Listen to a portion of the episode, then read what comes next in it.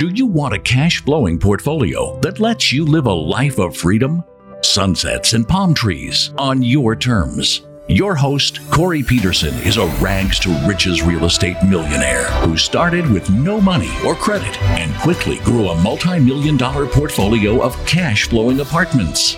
You're only one deal away from creating the cash flow life, and the Multifamily Legacy Podcast will show you how. Hey, everybody, welcome to the Multifamily Legacy Podcast. I'm your host, Corey Peterson, and today I am with my good friend Sterling Chapman, who's going deep about ways that you probably can make money that you don't even know that you can. It's probably things that you're already doing.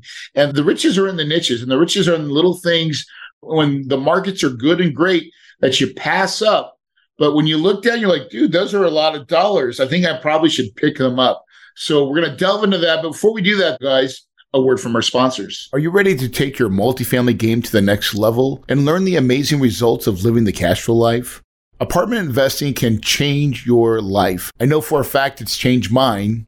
And I would like to share my extraordinary journey with you and the clues I've learned along the way by giving you my book, Copy Your Way to Success, for free. So text the word book, B O O K, to 480 500 1127. Again, that's the word book. B O O K to 480 500 1127. And my team will ship it to you absolutely free as a way to say thank you for listening to this podcast. And remember, your paradise is possible. All right, we're back. Let's get into it. This is going to be a great show. Super excited about it. So, hey, Sterling, welcome to the show, brother.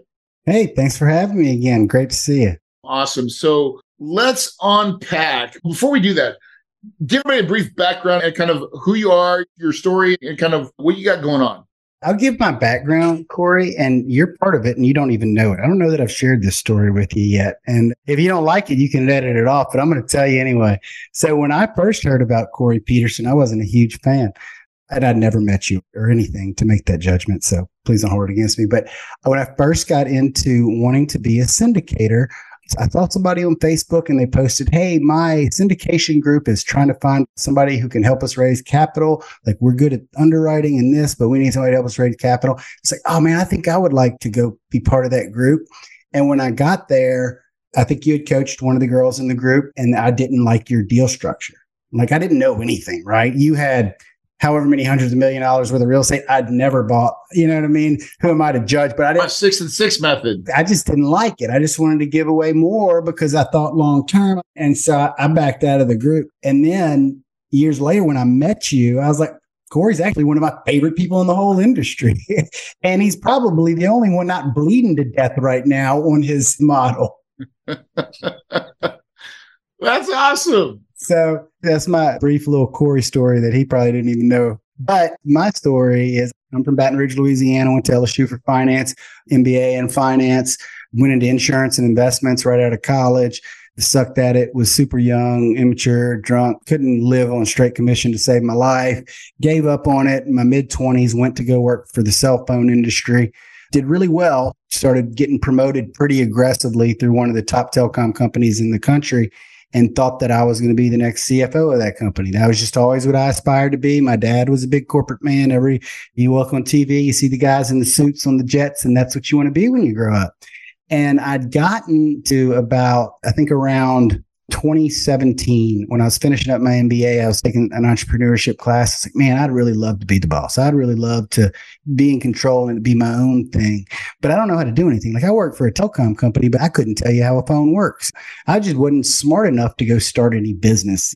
But then I read Rich Dad Poor Dad like a week later, and I was like, oh, well, that seems like a really good idea. And I went to a local meetup and I saw multimillionaires that could not tie their shoes the biggest idiots I ever met in my life that were just killing it and had tens of millions of dollars in real estate. And I was like, if they can do it, I can do it. And around that same time, and I think I told the story last time, but I was in the entrepreneurship class. My boss got surplus from that company. I didn't even know what a surplus was. I didn't know corporations just laid people off. The story you always heard is, hey, you go work for them for 30 years, they give you a gold watch and a pension. You know what I mean? Yeah. Well, that's not yeah. how it works anymore. And I was like realizing at the time I was giving 80 hours a week to this company. And I was like, They could turn off the faucet anytime when I've got three kids in private school, a big mortgage, two car notes. Like I can't live like that. So I read Dave Ramsey told my girlfriend at the time, we're never ever going to have a credit card, never going to take debt. We're going to buy everything cash. She didn't give a shit. She said, yeah, whatever you want to do. I don't care. A week later, I read Rich Dad Poor Dad. Scratch that. We're going to do the exact opposite of everything I said last week. She's like, yeah, whatever. I don't care. Do whatever you want to do. So I went and started buying single family houses while I had the job and we were getting married. We had a baby. I started a podcast. I was managing 26 properties. I don't have any construction background. I couldn't change a door. I bought a doorknob to change on the second rental property I bought. After 45 minutes of cussing, sweating, bleeding, I threw it in the yard and left and never tried to fix anything ever again. So people ask me that all the time, like, do you need to be handy to get in this? I was like, dude, you have no idea how unhandy I am. And from there, I just kept buying rental properties. And when I got to 26, I was completely overwhelmed managing these properties that I didn't know how to fix when shit went wrong. And so I read Joe Fairless's book on best ever apartment syndication. I was like, that's the answer. Third party management, scalability, all the reasons that you invest in large multifamily. And that's when I met that guy who brought me to the group and it didn't work out. And then a year and a half later, I finally got my first deal. And so the first one was that 54 unit in Newnan, Georgia. That same partner that introduced me to that group introduced me to another group of partners. We really hit it off. And then we went and did another deal the next year in, we call it Charlotte. It's really South Carolina, but it's like 30 minutes from the Charlotte airport. And we got another one in Virginia. And then I've done marketing and capital raising and partners with some other larger groups in Texas and the Houston area. So that's kind of my like the story that I've always told on my bio. But then 2023 happened and everything just kind of started going in 18 different directions, right? Yeah, because everything's changed, right? So, like, listen, everybody was going and, like, listen, there was a point in time where if you could be really shitty and sucky and you're going to make money. Oh, dude, I had zero idea what I was doing making a $100,000 a flip. Zero idea what I was doing. And I mean, it just all kind of turned on us. Like, I don't know if I covered that part of the story, but like in the process of buying 80 rentals, I also flipped like 30, 40 houses over the last couple of years. And like I said, when the rates went up like that aggressively, that fast, it just changed the market. And I mean, the market was already in a weird place, right? Because they'd been flooding it with money since 2008, right? Yep. We had to take our medicine. We should have taken it 10 years ago. Nobody wants to be the president that loses Vietnam. So everybody kicks the can down the road. Nobody wants a recession on their watch. So they just keep doing it. Well, now we're, it's hitting and it's hitting hard. And so the negative, as I'm sure a lot of you have seen, is on your bridge debt, on your apartment complexes, on your variable debt, you're screwed because it's through the roof and you're probably bleeding every month, right? On the rate caps, like what kind of rate cap did you get? I've heard people buying like 9% rate caps just so they can market that they have a rate cap. But what does that do for you? At 9%, your cash flow is negative every month. Like, great. You told your investors, we bought a rate cap, but like, seriously, you need to buy a real rate cap if you're going to buy a rate cap. Keep it at like five. So five seven five. Yeah. So I mean, there's a lot of that going on out there. Hey, by the way, I gotta put this caveat on. So I always think about like I don't know how I got so lucky, but I did, right? So I've only got one loan that I have no rate cap on right now. And it's like 10%. And we're refining it in 60 days. We've created so much value that we can refi. Thank God. On the three other loans that I have that are bridge, we have rate caps on them. And Two of them have expiration dates to 2024 at the end of 2024. And, and I'm refining those three properties now. We're in the process. Two of them will be done in October. One will be in November, right? So those will be the last ones. But man, you want to talk about a gift because one rate caps, like they give me a statement of value, it's worth $800,000 right now. I bought it for $47,000. That's crazy. When did you buy it? A couple years ago. So there was a three year rate cap. Yeah. And I bought it at the right time. And then, of course, everything started going up right afterwards. Yeah. So they've been paying for a while. I mean, I want to say at this point, all of our business plans have changed. Well, maybe not the most recent. Well, even ours, ours have to. What we're going to talk about is really the whole emphasis of we're setting it up here, guys, because this is what I think a lot of people are having to adjust to is what Sterling go continue on, my friend. I mean, I'm getting there. You know, we're getting there. That's what the show's about. But just to kind of summarize all the pivots we've had to make, make in business plans, like the two Houston deals were not supposed to have a refi. They didn't have a refi baked into underwriting. We were supposed to sell those deals in three years. Now we're scrambling for a refi. The Virginia deal was our last acquisition, so it hasn't given us too much heartache. But like the 70 unit deal we have in Rock Hill, we're bleeding terribly. It has been an uphill battle with that. We're going to probably end up selling it way before we had anticipated. Our 45 unit in Georgia in Newnan, it was a great project. We returned over 100% of our investors' capital at like 18 months on the refi. Everything went swimmingly. The problem is, it was like my first deal. So I only had like five investors in it. Right. And so now, like, if you look at my other four, now that I'd got that traction and proof of concept and experience, I got a hundred investors in these other things. Like I wish I'd had the hundred in the refi that went smooth. Right. They're like, you're shitting the bed on everything we've invested in. Yeah. Right. They're like, come on. Now you're not alone, by the way, right? Everybody that's in real estate and investing in the regular syndications on existing stuff, it's terrible. Yeah. The right word. It's terrible. Right. And it survived to 25. Yeah. The last conference I went to, that was the mantra staying alive till 25. Right correct me if you're wrong because you have more experience and wisdom on this subject than me, but I think all of our apartment projects will be fine. Yeah. They're long term plays. Like none of these people are expecting to get their money back anytime sooner than five years. They might be irritated that they didn't get the full, like on that Rock Hill deal, we underwrote, hey, we're going to do a 75 to 100% cash out refinance return of capital like 18, 24 months in that's probably not going to happen anymore. I already tell you the way you guys structure your deals are not the way Corey structures deals, by the way, right? We all know this. Well, and I want to have a longer talk with Corey about how he structures deals because I'm coming around. but to get to the beat of like, man, what we thought was an important message to cover on this podcast is again, the apartments, they'll be fine, right? Long term, they'll be fine. And I want to go back to that too, just for a second, right? Because man, here's the biggest challenge most syndicators are making, in my opinion. This you should set up your investors for a five to seven year hold every time and every deal. Every time, every deal. For ones that are saying, oh, in three years, we're going to do this, you are setting yourself up for failure, right? in my opinion, right? Always had a longer term outlook, always, right? And the reason for that is you have a seven year horizon you have enough time because, like you said, Sterling, times heals all wounds. Right. And will heal all properties, by the way. Here's my dilemma. This is kind of the difference between being Corey Peterson and Sterling Chapman. My dilemma is like in the early days, like where I am, and I'm trying to make a name for myself and I'm trying to get investors. You know what I mean? Initially, this is why I didn't like your model. The first deal's got to perform, right? Yeah. But I mean, like the reason I didn't like your model then I wanted to give away more. I wanted to do that. And I just, I don't know where I went sideways. But again, you're right. The long term, the apartments are going to be fine long term. You're going to be fine. Yes. Here's the thing, and maybe it was different back when you started because of your background. But when I started raising capital, it was friends and family and it wasn't accredited investors.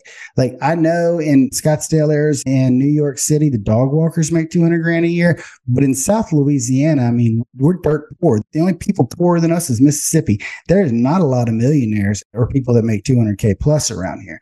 So it's like friends and family in these deals. Here's my 50 grand. Make sure you do well with it. You're like, yeah. okay, well, we are, but you're going to have to wait a little bit longer. Yeah. And it was just for me to try and raise capital early on when I had no experience, the the prospect of the early refi, like the velocity of capital basically. Our pitch was like, hey, we'll get you the money back early and you can redeploy it somewhere else and then it can be working for you multiple places at a time.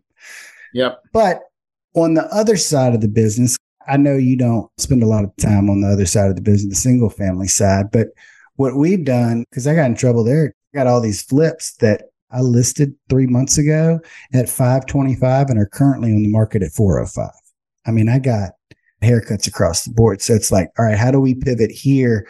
Like I'm always an investor. I'll always be an investor first. Crestworth Capital is an investment firm. Crestworth Property Management and Crestworth Construction are subsidies, but the whole ideology for me in this market is to create revenue streams that are not correlated with the market. Yep. I don't want to have to depend on a deal. You know what I mean? Yep. I want to be able to generate revenue. I think it makes me a better investor, not needing a deal. 1000%. And listen, every investor has to go through these market cycles because what's the biggest lesson teacher, right? Success or failure. And I'm not saying the failure, but like when your business plan doesn't work, you're like, okay, that business plan was a failure. We got to redo the business plan. And that's okay. But you learn milestones from it, right? You got to be willing to take the licks because none of us have a crystal ball. None of us knew that interest rates were going to go double. And the rapid pace, like, listen, it's unprecedented. Like, there's not any historical this is different, right? So from COVID, where it was like printing money, all time low interest rates. So then you've got to be flexible. And this is what we're going to get to is so talk to me about where do you make money or where do you look? Well, for me, first of all, nobody really likes a jack of all trades, right? They're not great at anything. They're just good at a bunch of different things. However, I think you could probably ignore that statement when you're in a very specific industry if you're a real estate guy, not a realtor, but if you're like you and me, like a real estate deal guy, you got to know, or you should be pretty in tune to construction. You should be pretty in tune to property management. You know what I mean? Yep. And so to pour extra energy in those areas is not going to distract you from your core business because it's like a supplement to your core business. So that's why I decided to go that route and not become a personal trainer. You know what I mean? Like, right. but I've been building an audience for years, right? I have the podcast, the network, the local meetups, the conferences. So I've got the audience and the audience is all interested in real estate. And maybe a lot of people out there went and bought a bunch of rental properties and now they have to go back to work and they need somebody to manage them. But honestly, the reason I started the property management company, like it's a great supplement to when we're in a crappy market. But the reason I started the property management company is because I couldn't find a good one. And being a center of influence in town around real estate investing once a week for the last five years, I've gotten a phone call that says, Hey, who's a good property manager in town? And the answer is always, Oh, none. They all suck. And then my property manager cost me hundreds of thousands of dollars out of sheer neglect. I had units sitting vacant, weren't even being cleaned or turned for four months at a time. So I was so disgruntled by that. And then there was such a need in the market and everything else was falling apart that I needed to create a new revenue stream. So it just all kind of made sense and came together. But so when I fired my old property manager, this is exactly how it went down. I was on my way to Houston to look at that deal within, and I got my freaking $30,000 maintenance bill on properties I knew didn't need that much. And I fired him immediately. And I hired a girl to come in my office. I got a 5,000 square foot office, and she sits across the hall from me. And we talk 20 times a day, and like I'm in control. And look, the first month she took over, we collected $15,000 more than we ever had in two and a half years. Yep and our expenses were a third. Same thing happened the next month. The third month, we decided to take on other people's properties. And just in a couple of months, we've already added, I want to say, five new owners. Some of those owners have anywhere from five to 15 houses. We have the network to grow it out. And then with the construction piece, I chose to do the construction second because I feel like there's more liability there and maybe a little more complicated. And maybe I'll have to front more cash before the jobs are done, type of thing. I mean, we got the resources. So really, we're just going to spend next quarter with a consultant. These are the same guys that have been doing all your rehabs, anyways, right? Yeah. So now you're just calling it, I'm the construction manager, and it also works alongside your property management company. Right. We all work out of the same office. Yeah it's getting set up real nice. It's like the trifecta three in one. There it is. Right. Yeah.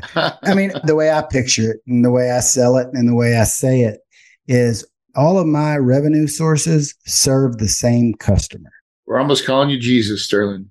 The busy professional that knows there's value in investing and owning real estate, but doesn't have the time, energy, or interest in actively doing it. There's doctors that make a half million dollars a year. There's lawyers that make a half million dollars a year. There's all these people that make this money that have tax problems that just know real estate's a great retirement plan or a good cash flow backup type of deal but they just don't have the time bandwidth to get in it. So what we do, we'll manage your property for you. If you don't want direct ownership, you can invest passively in one of our apartment syndications. If you don't wait five years for your money back, you can do a promissory note with us. We'll pay you a great interest rate to borrow your money so we can flip houses with it. If you need us to go find you some rental properties, get them rent ready, fix them up, and then manage them for you and just do a true turnkey service for you. At the end of the day, like we're serving the same guy. Yeah. It's the successful go getter, high income earner who's like, yeah, obviously real estate has benefits. It just doesn't make sense for me to quit my $600,000 a year job to go manage rental properties. Yep. Truly. So that's the niches, right? Something you're already kind of in tune to. And listen, we did the same thing this year. We took over property management for all our apartment assets. And that's a big, big deal. Yeah, it's a revenue stream for sure, but it's, it's about control. It's control and it's cost savings. When you're managing the purse strings, it's already tight. And all of a sudden, when you take over and things get cheaper immediately, payroll got cheaper immediately. Same payroll, same people, but somehow when I took it over, my cost to do payroll and everything associated with went down. I wonder how that is because maybe they bake extra cost in there, right? Sure, they do. Our intention when I started the property management company, because I'm in South Louisiana. Of course, Louisiana has shit economics and shit politics, and we're never going to buy $10 million apartment complexes in Louisiana, right? So when we started the property management company, the three year vision was like, You sure about that? I got one in Slidell that I want to sell you. Is it a good deal? I'll look at it. It will be in about four more months, right? It got hit by Hurricane Ida. I'd rather buy it before you fix it up. Yeah. Are you serious? Yeah, I have a property in Slidell, 92 units. Once we get offline, let's dive into it. I'm so excited. I knocked me off of my thought train. I mean, our intention was to basically earn our bones down here in South Louisiana, right? Yeah. I've got the network, and I mean, people are lined up for me to manage their single family houses and duplexes and fourplexes. Yeah. I'm going to build that out, get to about 2,000 doors or down here. We wanted to start expanding into the multifamily space. Like my lead property manager, the girl that I hired, that basically I'm making my CEO of that company she's got 15 years experience in large multifamily. Like I hired her from, I forget the name of the company, but it's like an asset living. So she was running 350 unit apartment. They suck, by the way. Yeah, no, we just fired them off one of our Houston deals. I probably shouldn't have said that on the air, but that's all right. Well, from my understanding, it all depends on the regional. Yeah. They've got great ones and poor Listen, ones. I don't want to badmouth them. We no longer use them in all our properties. So they were managing all our assets. Yeah. I've heard a few people, I've heard a, a few big wigs. Here's our stick. Yeah. Here's the elevator pitch on Crestworth Property Management is better than all the other management companies. With the caveat of we don't have the multifamily experience yet. So that's on the agenda. But the reason we're better is a, we're overstaffed. The reason property management companies suck is because they try and do too much with too little every single time. If you get a good property management company, it was great when we started with them, but then they blew up and they couldn't keep up with all the properties and they turned terrible. The regionals are on too many properties. Right. Sometimes they have like seven or eight, nine properties they're managing, big ones. And the reason they do that is obviously the margins are so small on property management. But what we have, which differentiates us, is we have all of these resources because of our other businesses. I've got a guy that sits in this office right here that manages all of my flips, but he also manages all of my turns. So I'm like using resources. I got a marketing guy who does all of my investor relations stuff, but he also helps out with the property management. We had 27 field guys, 27 Hispanics that have worked for nobody but Sterling Chapman for five straight years. And like they're probably about to leave if I can't get more work for them because I'm not buying single family houses to flip in this environment. Right. I mean, the call I was on before this was my partner call for our three deals. And we'd considered chipping my guys up there. I mean, they can do it. They can do it cheaper and better than the people we're hiring.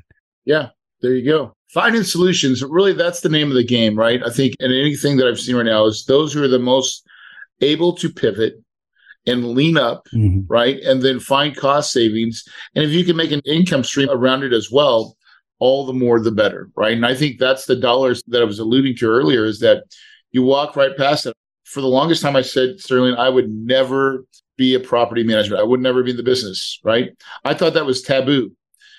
And I felt like, oh, I can't believe I'm going to do it. I felt like a Godfather movie. I'm like, man, as soon as I get out, they bring me back in. Yeah. But the moment that I did Hold it, on, you own the company. You don't do it, right? No. Like I don't talk to tenants or even owners for that matter. No, no. I have a whole vertical. Yeah. Right. Yeah, yeah, yeah. So one of my things that I'm passionate about is people. Right. So yeah. I am responsible for hiring my top people, right? My leaders. Yeah. And then they're hiring all the property staff, right? Yeah, sure. But man, I'll tell you, it's one of my favorite things to do. One of the best decisions that I feel like I've ever made in this business for 18 years was this year creating a management company. Yeah. I think it's going to be a really good idea. I think it's going to work out well. I'm really glad we did it. I'm just curious to see how it goes. I would love, if you don't mind, if you have any type of stuff you could share with me offline about that transition from single family to multifamily because that's the direction we're going. Amen. Yeah, you'll get there sooner than you think, right? Truly, right? Like there's really not that much more difficult. It's just having the right subs in the marketplace, right?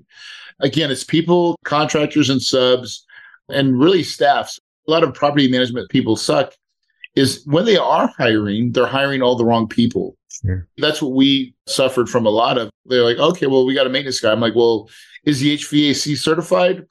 Well, no. I'm like, why not? Why hire a maintenance supervisor that doesn't have his HVAC? Well, we're just going to hire a third party vendor. Like, why would you do that? No, they're so expensive. That makes no sense. We can't find anybody. What do you mean you can't find anybody? Right. That's when I like, well, they're just not going to be try to be resourceful. And like, if you're really having a hard time finding HVAC peoples, guess who trains HVAC people? There's always a college or community college or some type of place where they go to learn. And those ITI. are the ones. Yeah. You go make friends with those people and they'll give you all their recruits coming out. That's exactly where you find them. Like that's the skill set you want. And most of those guys that can do that can change a faucet and do any some other stuff, right? Like this is not rocket science, but I'm like, God bless. Have we made friends with this place? Well, no. Do you think about it? Lord help me. Right? You can lead a horse to water, but you can't make him drink, bro. So we just decided, like, screw it. I think this is true about all entrepreneurs, Sterling, is that resourcefulness is the key. And that's why we're ultimately successful is when markets change, you have to be resourceful enough to say, okay, the cheese has moved. Okay, what I need to pivot? How do I need to pivot? Where I need to get lean? Where's other revenue streams? Where is there other opportunities? How do I capitalize on the opportunities? As entrepreneurs, that's the job. Protect the money. Absolutely. I love that book, Who Moved My Cheese. That was the first book that was given to me at my first major job. I bring it up every time somebody starts whining about like they changed the comp plan. Hey man, who moved my cheese? Where's it at? Yeah. If you don't move, you're gonna be stuck. Like that's the one consistent in life is change. Once you accept it, once you know that that's the recipe, then you're like, okay, so what? I'm adaptable. I'm a free thinker. I'm not tied. You can't be a victim. Playing the victim is BS. And I see too many people do it, by the way. Oh, dude, it's insane. Right. Provo, I did want to finish the sentence about what differentiates Crestworth Property Management from our competitors. One is the resources, right? Like the main thing that makes them suck, we got too many people and not enough houses. We have a crew of 27 construction workers that have been used to rehabbing 10 houses at a time for the last three years, and they're not going to have any work to do. So, like, we got the people, and that makes a huge difference. I mean, we had six administrative people in the office. Just on currently, I think we're managing under 150 units, like my 80 plus whatever new. And we've got six people in the office. We got a lead property manager, an assistant property manager, a leasing agent, an office manager, a marketing director, a project manager. Like we're going to do a better job because we have the staff, we have the support. The other thing is my primary business, the way you and I met, and my long term is raising capital and buying apartment complexes. And that requires a tremendous amount of trust and character in a person. So I am not going to do a shitty job. Like I can think of my last property manager, man, I wouldn't piss on him if he was on fire. He did such a terrible job and cost me such hundreds of thousands of dollars. And I would never recommend him to anybody. It's usually disgusting, right? Usually the reason you're leaving is disgusting. You just get to that point for us to break the pact. But you know what? He probably did the best he could, or he probably didn't even realize he was doing anything bad. Yeah. But I will never be that guy because I got a capital company. My long term vision, my long term dream, I'm raising millions of dollars from people I don't know to buy apartment complexes. If they get wind that I'm a shitty property manager, I don't take care of my tenants, or I don't communicate well with my owners, that kills my core business. I just won't do it. I'd have just as soon not opened a property management company. Great kudos, man. So listen, as we move forward and we wrap this up, great stuff, by the way. That was good mojo, right? Like we went over a lot. We really did go over a lot. How do people find you? Well, my understanding from my marketing director is they can find me anywhere. I don't go to a lot of these places, but apparently I'm on TikTok, YouTube, Instagram. Facebook is where I personally interact. So, like, if you're sending me Instagram messages and I ignore you, it's not because I ignored you, it's because I just don't look at it. Facebook messages, I'm pretty responsive. I'm a pretty open book. My phone number and email address is on all my websites. It's 225 247 5562. And my email address is sterling at crestworthcapital.com. But I mean, we're everywhere. I got a podcast, the Rent Roll Radio Show. Corey's been on it with a lot of other bigwigs like himself. He's about to come on it again. I recommend you watch both episodes because the one he did back then was great for that current environment. And this is just a totally different show because we're in a totally different world. And me and Corey have both pivoted in different ways since the last one. So, but yeah, you can find me anywhere, man. Awesome. Any advice to anybody that's just starting out in the multifamily sector? What advice would you give them knowing what you know now? Man, I guess it really just depends on what resources they're coming in with and one thing, one lesson I learned the hard way is a lot of times people market and present themselves. And look, I'm not knocking anybody because some of these are stand up guys. They just didn't have all the info. When you're marketing a deal, when you're marketing returns, when you're marketing depreciation, when you're marketing distributions, you got to be very, very careful that like what you say happens, right? Like there's things you can't control and nobody's going to hold that against you, right? But just because somebody that's very prominent on Facebook or something and you see everywhere and he's working with everybody, that doesn't necessarily mean like, don't let other people vet your partners. Man, I hope he doesn't hear this. We had a partner on our first deal and something seemed off. Something just seemed real off. But I knew he had worked with another partner friend of mine. So I called him up and I said, hey man, I'm about to work with this dude. I know you told me you worked with him. Like something seems off. What's going on here? And he just said, man, he's got a really weird personality and this and that, but he's legit. His family's got money. So we did it. Been working with him. I mean, he's missed 90% of our meetings. He lost his phone five times in the last two years. You know what I mean? And those are two different stories. Like just vet your partners really well. You know what I mean? Like one thing that I thought was cool, I don't do it, but I thought it was cool. That first guy that introduced me to the group where they wanted me to do your model, within like 10 minutes of meeting or messaging with me, he sent me a background report on himself. He said, Hey, the last person I talked to about partnering wanted to background check me just to make sure I'm on the up and up. And I just wanted to share that with you so you know my history. I thought that was a really cool thing to proactively offer. Yeah. Know that partner, dude. Like that's a big one, right? And this is why I always say too, by the way, do deals. Don't do partnerships. Right. Right. You can get into a partnership on a deal. And if that deal goes great, you can do another deal with them. I don't have the same partners on any of my deals. Yeah, there you go. There's three guys that I'm on three different deals with, but there is somebody different. Like none of those five deals have the exact same partners. And you're right. I preach it all the time. Like do a deal by deal.